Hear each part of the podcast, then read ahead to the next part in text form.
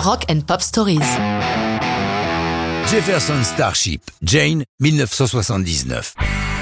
Avant de nous intéresser à cette Jane qui n'a rien à voir avec Tarzan, il convient de rappeler la généalogie de Jefferson Starship. Je vais essayer de faire simple en allant à l'essentiel parce que franchement, c'est compliqué.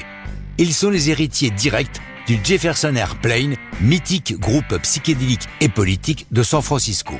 Au tournant des années 70, l'Airplane éclate en deux parties distinctes. Hot Tuna, dont nous aurons l'occasion de reparler, et Jefferson Starship, créé à l'initiative du guitariste Paul Kantner et de celle qui est devenue sa compagne, la chanteuse de l'Airplane, Grace Slick. Les années passent, les albums réussis et à succès s'enchaînent, mais Slick est devenue alcoolique. Elle enchaîne des concerts avinés et, quand même consciente de la catastrophe ambulante qu'elle est devenue, se résout à quitter le groupe. Puis à son tour, un autre membre historique de l'Airplane, Marty Balin, lâche l'affaire. C'est Mickey Thomas qui prend le micro du chant pour l'album Freedom at Point Zero. Et la chanson qui nous intéresse, Jay. De qui s'agit-il? Le bassiste David Freiberg, qui a initié cette chanson, explique Disons que c'est librement inspiré par une ancienne petite amie, qui d'ailleurs ne s'appelait pas Jane.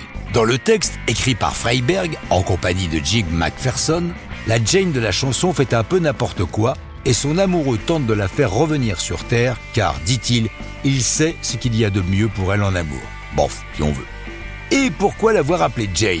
Pour préserver l'anonymat de son ex-chéri d'une part, mais surtout parce que la consonance de ce prénom fonctionnait mieux sur la musique et permettait un texte collant bien au registre vocal du nouveau chanteur du groupe.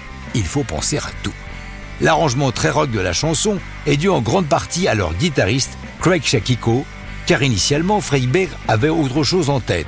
Il pensait s'inspirer du son des Rolling Stones dans les 60s, mais comme il l'a dit, heureusement, Craig nous a proposé cet arrangement hard rock et qu'il soit béni pour ça.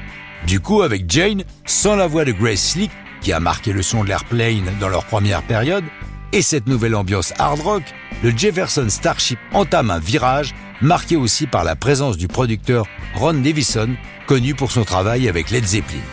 Publié en octobre 79, Jane est le premier single de l'album Freedom at Point Zero.